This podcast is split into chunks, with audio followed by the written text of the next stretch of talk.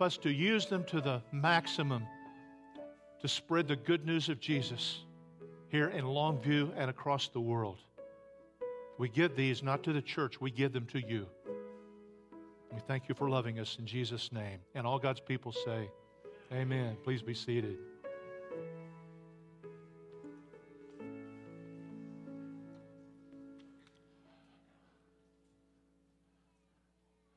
I read a survey two weeks ago that asked the question why do people go to church for the first time? They said about 15% of the people because of the pastor. Wish that were higher, but it's not. Same amount for music, a little higher because of the youth program and the children's program. The number one reason that people will go to church for the first time, 70% of the time, is because someone invited them. So these invitations are really not to be left here, they're to be used just to give to people in an act of kindness with a smile, someone you know, or maybe getting gas or in a store and just say, Hey, I don't know if you have plans for Easter, if, but if you can, we'd love to have you uh, join us and just make these available uh, to people. In fact, we kind of feel a little fearful, so watch this little video for a moment.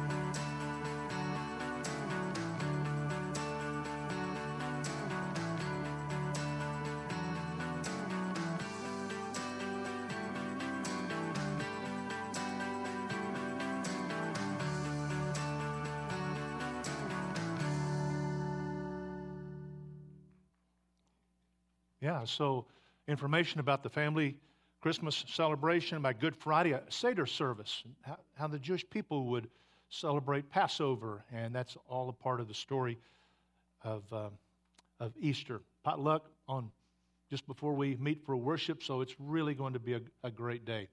Open your Bible to Acts chapter 2, second chapter of Acts. While you're doing that, let me just take a little survey here. How many of you have ever forgotten someone's birthday? May I see your hands? How many of you have ever forgotten an anniversary? Yeah, you feel badly, don't you? Uh, somehow we feel like this, we have this need to celebrate these milestones that come in life, and it's real interesting. Only people feel this need. Your lab at home does not get bent out of shape if you forget his birthday. Houseplants don't care about graduations, but we do. People do. So think about what happens when we participate in some kind of a milestone. Um, usually we do it in community. I mean, it's no fun to celebrate your birthday by yourself.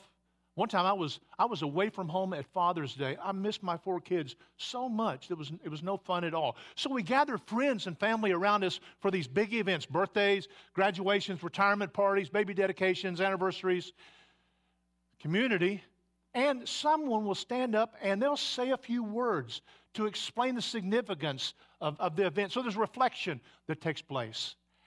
And there's a celebration. There's food, there's a party atmosphere, there's songs, um, uh, maybe pictures that, that are shown. So, community, reflection, and celebration. And I mentioned all of that because those are the three ways that we celebrate or we participate in two of the most important events in the life of a Christian baptism and communion. Now, baptism is a one time event. Communion is an ongoing, regular event. And we celebrate communion here at Fellowship the first Sunday of, of every month. And what I want to do this morning is I want to take a one Sunday break before we finish the series on the armor of God, spiritual warfare. Because there's a lot of confusion that takes place about baptism and communion. So I'm going to spend most of my time talking about baptism because we have communion on a regular basis here, but it's confusing to a lot of people. For example, what happens, what really happens when someone is baptized? Does it wash away their sins? And if it doesn't, then why do it? Uh, and it, will I go to hell if I don't get baptized?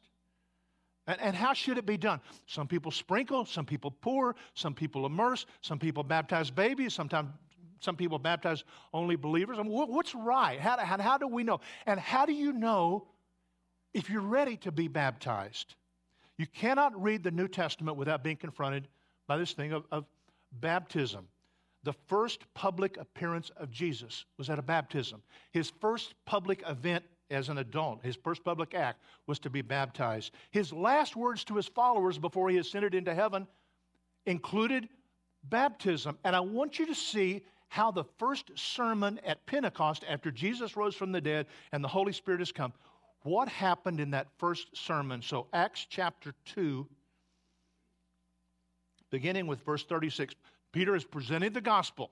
He has explained who Jesus is, and he wraps up his sermon. He summarizes it in verse 36 and says, Let all the house of Israel therefore know for certain that God has made him both Lord and Christ, this Jesus whom you crucified. Now, when they heard this, they were cut to the heart and said to Peter and the rest of the apostles, Brothers, what shall we do? The Holy Spirit took the Word of God and went to work on the hearts of people, just like happened with many of us. And they were cut to the heart. They realized they had been wrong about who Jesus was. He was not just another religious leader. God demonstrated that by raising him from the dead. And they realized their sins had crucified Jesus. That's what Peter said. You crucified him. Their sins of apathy, sexual sins, pride, selfishness, lies. Their sins broke God's heart. And they realized that if Jesus actually rose from the dead, he had an absolute claim of lordship over their lives. They were cut to the heart. So their question was what do we do? And maybe you had that happen to you. The Word of God came to you with power and it cut your heart, and you realize your sin and your need for Christ. What do you do? Verse 39. Peter said, Repent and be baptized, every one of you, in the name of Jesus Christ for the forgiveness of your sins, and you will receive the gift of the Holy Spirit. He says, Repent. The Greek word metanoia, and it means to change your mind, turn from the way that you have been living, turn from yourself, and then be baptized into, literally, into the name of Jesus Christ. In other words, call on Jesus as your Lord and your Messiah, and he says, You'll be forgiven and you'll receive the Holy Spirit. Verse 40, verse 39. For the promise is for you and for your children and for all who are far off, whom the Lord our God calls to himself. What a promise keeping God we have. He delivers, he keeps his promise to save repenting people. And it says he's calling people. He's actually doing what we sang a moment ago. He's actually calling people, which gives us a lot of confidence that God is at work here in Longview in the people around us, and we're a part of what God is doing by giving an invitation to Easter. Gives us confidence that the Lord is moving, that He's working. Gives us confidence to be bold. And so let's keep lifting Jesus. Let's keep sharing the gospel. Verse 40.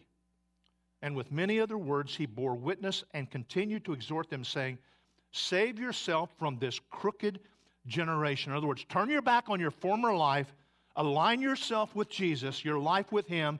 He's calling for a public decision to align people's lives with Jesus as Christ followers. Verse 31. Verse 41. So those who received his word were baptized, and there were added that day about 3,000 souls. 3,000 people just like us. 3,000 people who got up in the morning and had no idea their life was going to change that day. 3,000 people's 3,000 people who had their hearts cut by the word of God. And Peter drew a line in the sand, like Colonel Travis did at the Alamo, and said, Step across. Declare yourself to be a follower of Jesus. 3,000 people that day went public with their faith. They were baptized. So, what is baptism? It's a public identification with Christ and with his people. Baptism is standing in water in front of people and saying, I'm a follower of Jesus Christ. I believe Jesus has done everything that is necessary to save me. I do not belong to myself anymore. He has bought me with the price. I belong to Him. I'll go where He wants me to go. I'll do what He wants me to do. I've surrendered my life to Him, and I don't care who knows it. He's my Savior and my Lord. So, in a way, baptism separates the tire kickers from the real car buyers. Baptism is a kind of, you really mean it or not, kind of a test. If you see a person walking around with a uniform and a badge, you probably conclude it's a policeman. If you see a woman wearing a wedding ring, you probably conclude she's married. And in the same way, baptism is saying to people around us, to the world, I'm a Christian, I belong to Jesus. Baptism is the biblical way to profess your faith in Christ. Now, this is a problem because we live in a very private culture. And people say, mind your own business. People say, don't stick your nose where it doesn't belong. That attitude comes into Christianity, and people say, My faith is a private affair. It's my personal relationship with Jesus. And you're right. It is a personal thing, but it is not private. In fact, the scripture is very clear. God commands us publicly to express our faith. Listen to Romans 10 9. If you confess with your mouth Jesus is Lord, and you believe it in your heart that God raised him from the dead, you will be saved holding it in your heart privately is not good enough. He says you have to confess it with your mouth. And in Matthew 10, Jesus said this Whoever acknowledges me before men, I will also acknowledge him before my Father in heaven. Whoever disowns me before men, I will disown him before my Father in heaven. That doesn't sound very private. Acknowledging Jesus is serious business. And there are many ways to do that. But the initial way, the biblical way, is to step in water and publicly state your faith in Christ, be plunged under the water, raised up again as a symbol of Christ's resurrection. Because once you do that, you're on record. Do you know there are people now calling for baptism renunciation certificates? Renouncing my baptism, they say. They understand baptism is a defining moment in the lives of many people. It's kind of a, an accountability. Do you mean it enough to go public, or are you hiding in the shadows of closet Christianity, counterfeit Christianity, comfortable Christianity?